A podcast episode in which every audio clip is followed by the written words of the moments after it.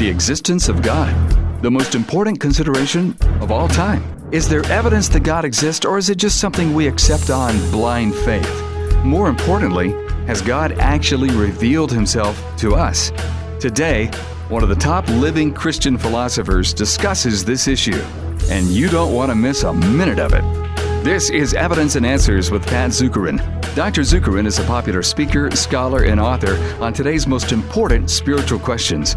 And today he interviews Dr. William Lane Craig on some of the latest scientific and philosophical insights, giving fascinating evidence for God. And while you're here, we want to invite you to our website, evidenceandanswers.org. Evidenceandanswers.org is loaded with terrific resources on everything from atheism to Zen Buddhism. And you'll want to download today's show and send it to someone you know who is a skeptic or who is seeking God in a deeper way. Just go to evidenceandanswers.org.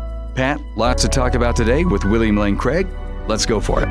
Thanks, Kevin. Yes, with me today we have a very special guest, Dr. William Lane Craig. He has two PhDs in theology and philosophy.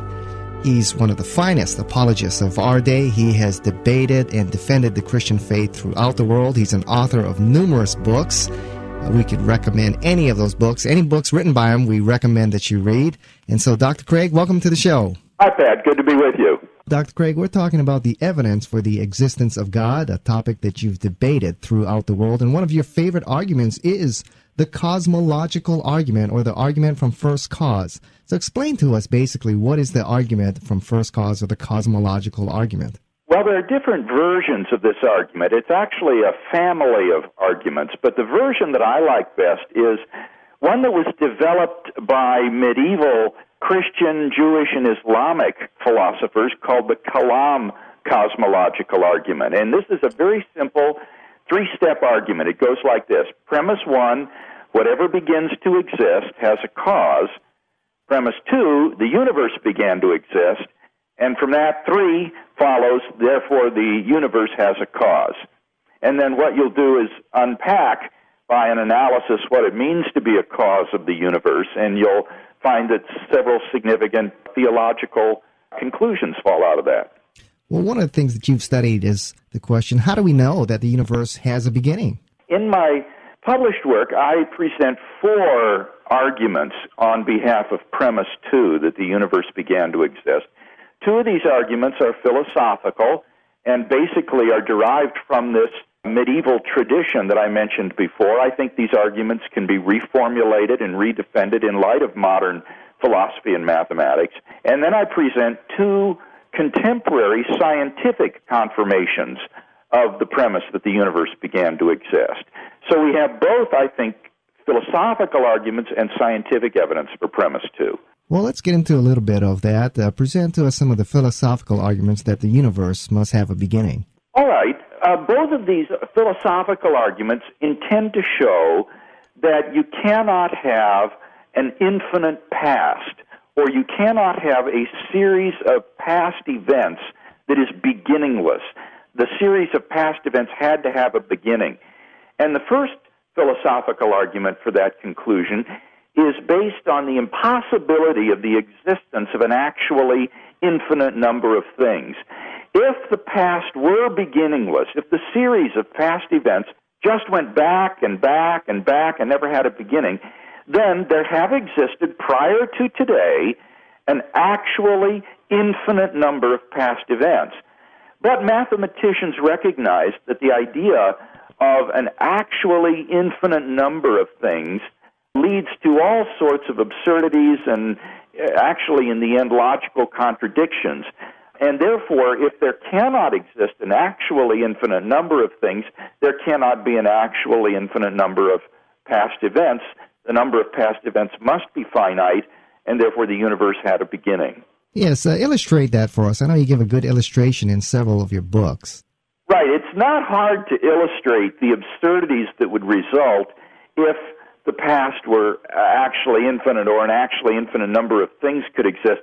One of my favorites is the brainchild of the great German mathematician David Hilbert, who is perhaps the greatest mathematician of the 20th century, uh, and it's called Hilbert's Hotel. Now, to get a warm up for this, first imagine an ordinary hotel with a finite number of rooms. And imagine that all of the rooms in the hotel are occupied. There's a person in every single room in the hotel. Uh, there's no vacancy, in other words. So if a new guest shows up at the desk asking for a room, the manager has to apologize and say, sorry, all the rooms are full. There's no vacancy, and the new guest has to be turned away. Now, that's the way it goes with an ordinary hotel that we're familiar with. But Hilbert said, let's imagine that you could have a hotel that has an actually infinite number of rooms. And let's suppose once more that all of the rooms are occupied. There is a real flesh and blood person living in every single room in the hotel. All of the infinite rooms are occupied. There is no vacancy whatsoever throughout this infinite hotel. Now let's suppose somebody shows up at the front desk asking for a room. No problem, says the proprietor and he moves the person who is staying in room one into room two. He moves the person who was in room two into room three. He moves the person who was in room three into room four, putting each person into the room next to him. As a result of these movements, room number one now becomes vacant, and the new guest gratefully checks in. But remember, before they arrived, all the rooms were full. So you could have a hotel that has no vacancy and yet can accommodate new guests endlessly. You could keep doing this over and over again. In fact, you could actually accommodate an infinite number of new guests. Suppose an infinite number of people show up at the front desk asking for a room in the hotel. No problem, no problem, says the manager. And he shifts the person who was in room one into room two the person who was in room two into room four, the person who was in room three into room six. In other words, he just doubles the room number of every person. Now, since any number multiplied by two is an even number, all of the guests wind up in the even numbered rooms, and all of the odd numbered rooms suddenly become vacant, and the infinity of new guests is easily accommodated. And yet again, Remember, before they arrived, all the rooms were occupied. There was no vacancy. Now, this kind of a hotel, to my mind, I think, is simply absurd. Uh, if you could have a hotel like this, it would have to have a sign out front saying, no vacancy, guests welcome. so this would just be one illustration of the sort of absurdities that would result if you could have an actually infinite number of things in reality. So, because all these things are so absurd, Dr. Craig, that shows that an actual infinite number of things just doesn't exist. Right. That whatever you pick stars, planets, atoms, people there are only a finite number of those things in reality. The idea of infinity is just that it's an idea, but it's not something that actually exists in the real world. Dr. Craig, what are your colleagues? Uh, Dr. Geivett has a an illustration that envisions an auditorium and the master of ceremonies asking everyone to stand up starting at the back one at a time until you get to the to the person on the very last row of the front row and after a few minutes and eventually the last person would stand and completed the chain but if you had an infinite number of seats and prior to you standing up, an infinite number of people had to stand up. You would never stand, it would never get to you. Yeah, that's actually the second philosophical argument, Kevin, that I give against the infinity of the past. The first one is based on the impossibility of an actually infinite number of things.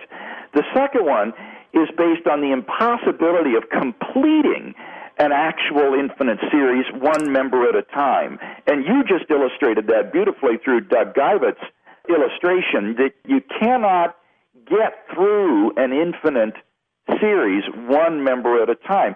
And yet, this is how the past was formed one event following after another event. So, if the past were infinite, if there were an infinite number of prior events before today, well, today would never arrive, which is absurd because obviously here we are. So this shows that there have been only a finite number of past events, and there must have been a beginning and a first event. Those are some great philosophical arguments.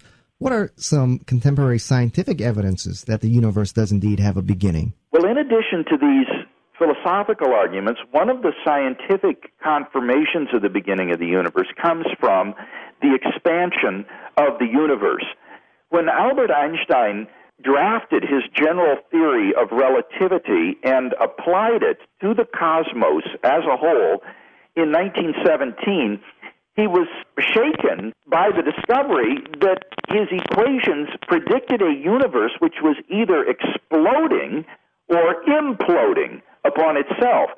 And in order to prevent this, he introduced uh, a factor into his equations to stabilize the universe and make it walk the tightrope between implosion and explosion. Well, this was a purely contrived maneuver by Einstein and other scientists like the Russian mathematician Alexander Friedmann and the Belgian astronomer Georges Lemaitre took Einstein's equations at face value and they were able to craft theories of an expanding universe, a universe in which space itself is expanding as time grows on. Now, the radical implication of Friedmann and Lemaitre's theories was that as you go back in time, space contracts down closer and closer and tighter and tighter. Everything gets denser and denser until finally the whole universe is contracted down to a single point before which it did not exist. It represents the beginning of space and time, matter and energy, of all of physical reality itself. And what happened during the late 1920s is that through the observations of astronomers like Edwin Hubble and others, scientists actually discovered evidence that the universe is expanding in the way that Friedmann and Lemaitre had predicted simply on the basis of Einstein's gravitational equations. And this theory of the universe came to be called the Big Bang theory of the origin of the universe. So, according to the standard Big Bang model, the universe is not eternal in the past. Rather, the universe and everything in it, indeed physical space and time themselves, came into existence at some point in the finite past. And based upon present scientific observations, scientists estimate this to be somewhere around 13.5 billion years ago. Uh, and prior to that, well, there was no prior to that point. I was going to say prior to that point there was just nothing. It would be more accurate to say that that was the beginning of time itself, so that it's meaningless to talk about anything prior to that.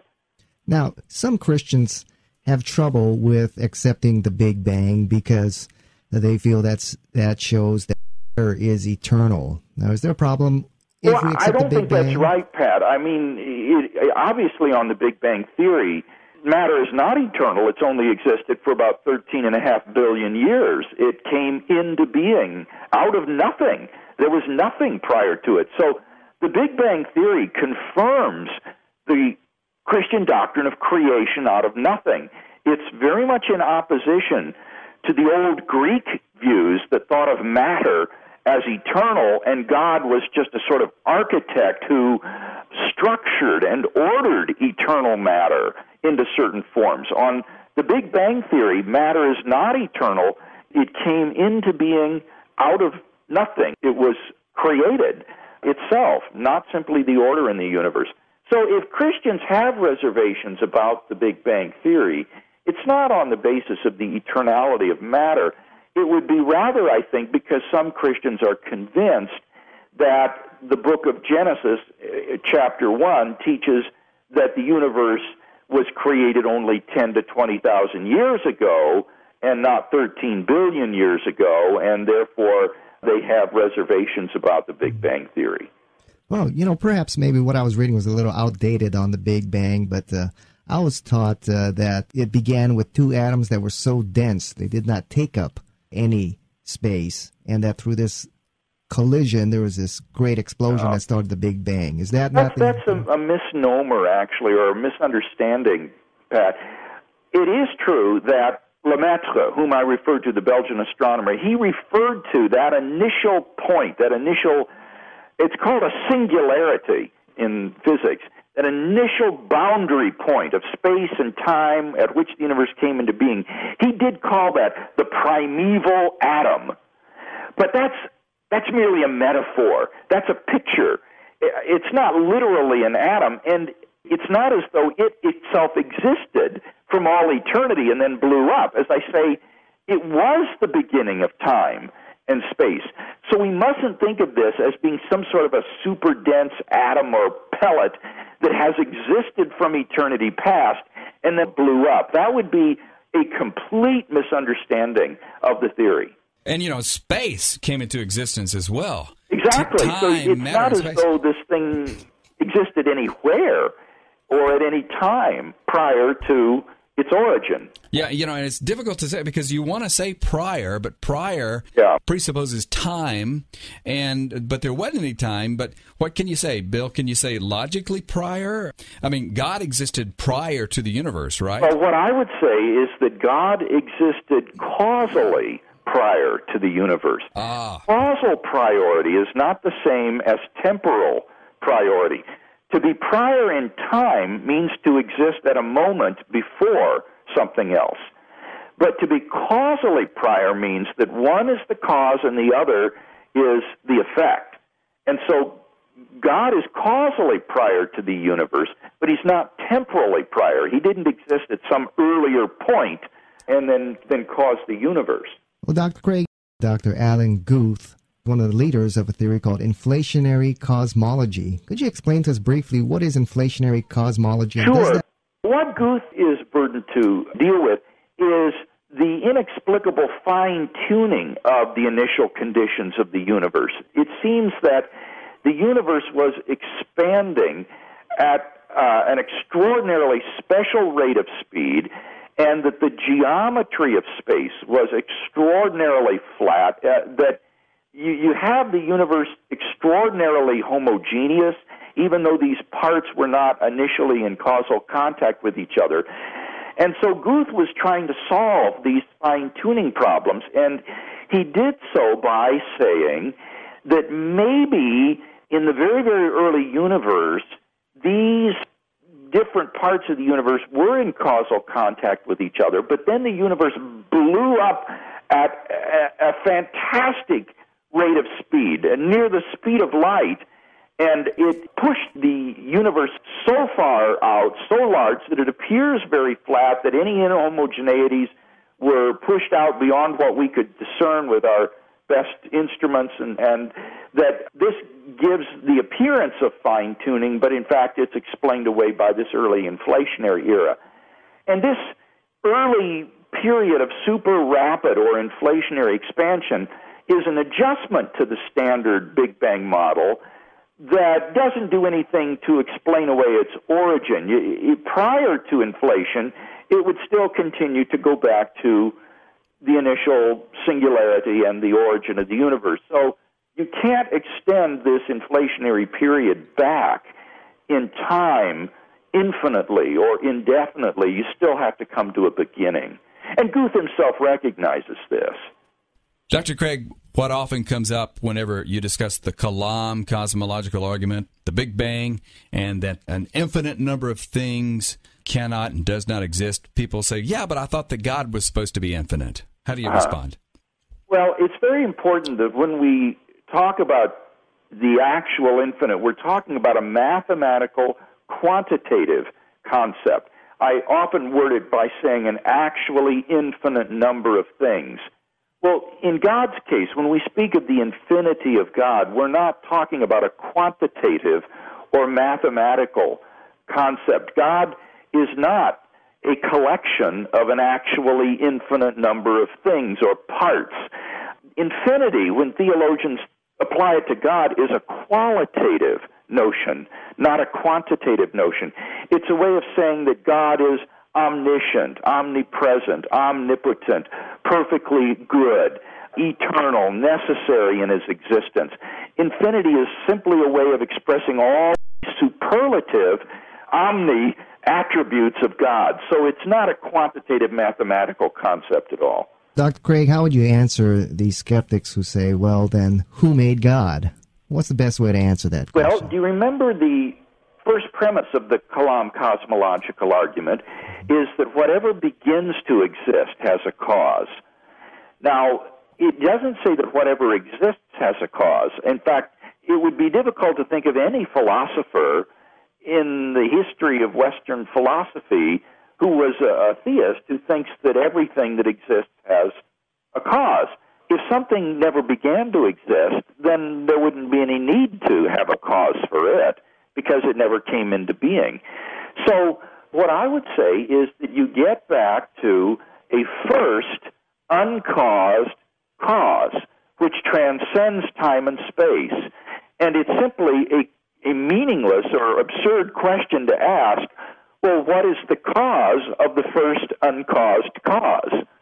That's like wondering about what is this married bachelor's wife's name? It just doesn't make sense. Once you understand the concept of a bachelor, you see that he can't have a wife. Similarly, once you understand the idea of a first uncaused cause, you see that it, it cannot have a cause. I'll tell you what sheds light on this as well is when you listen to a really good stereo system, you say it's high fidelity. And what that means is it sounds just like, uh, or it gets as close as, as the, the technicians can possibly get it to the actual orchestra. Therefore, if you're sitting in, an, in the auditorium listening to an actual orchestra, you don't say this orchestra is high fidelity. Right. You know, because that's the standard by which all the stereos try to attain. Right. And so you're not going to say what is the high fidelity of the fidelity, you know, in a sense. So, uh, I mean, that illustration helps me a little bit. That, that and uh, uh, what is north of the North Pole? Yeah, those, those are all the same kind of questions when you're asking what is the cause of the first uncaused cause. Well, Dr. Craig, give us the second scientific.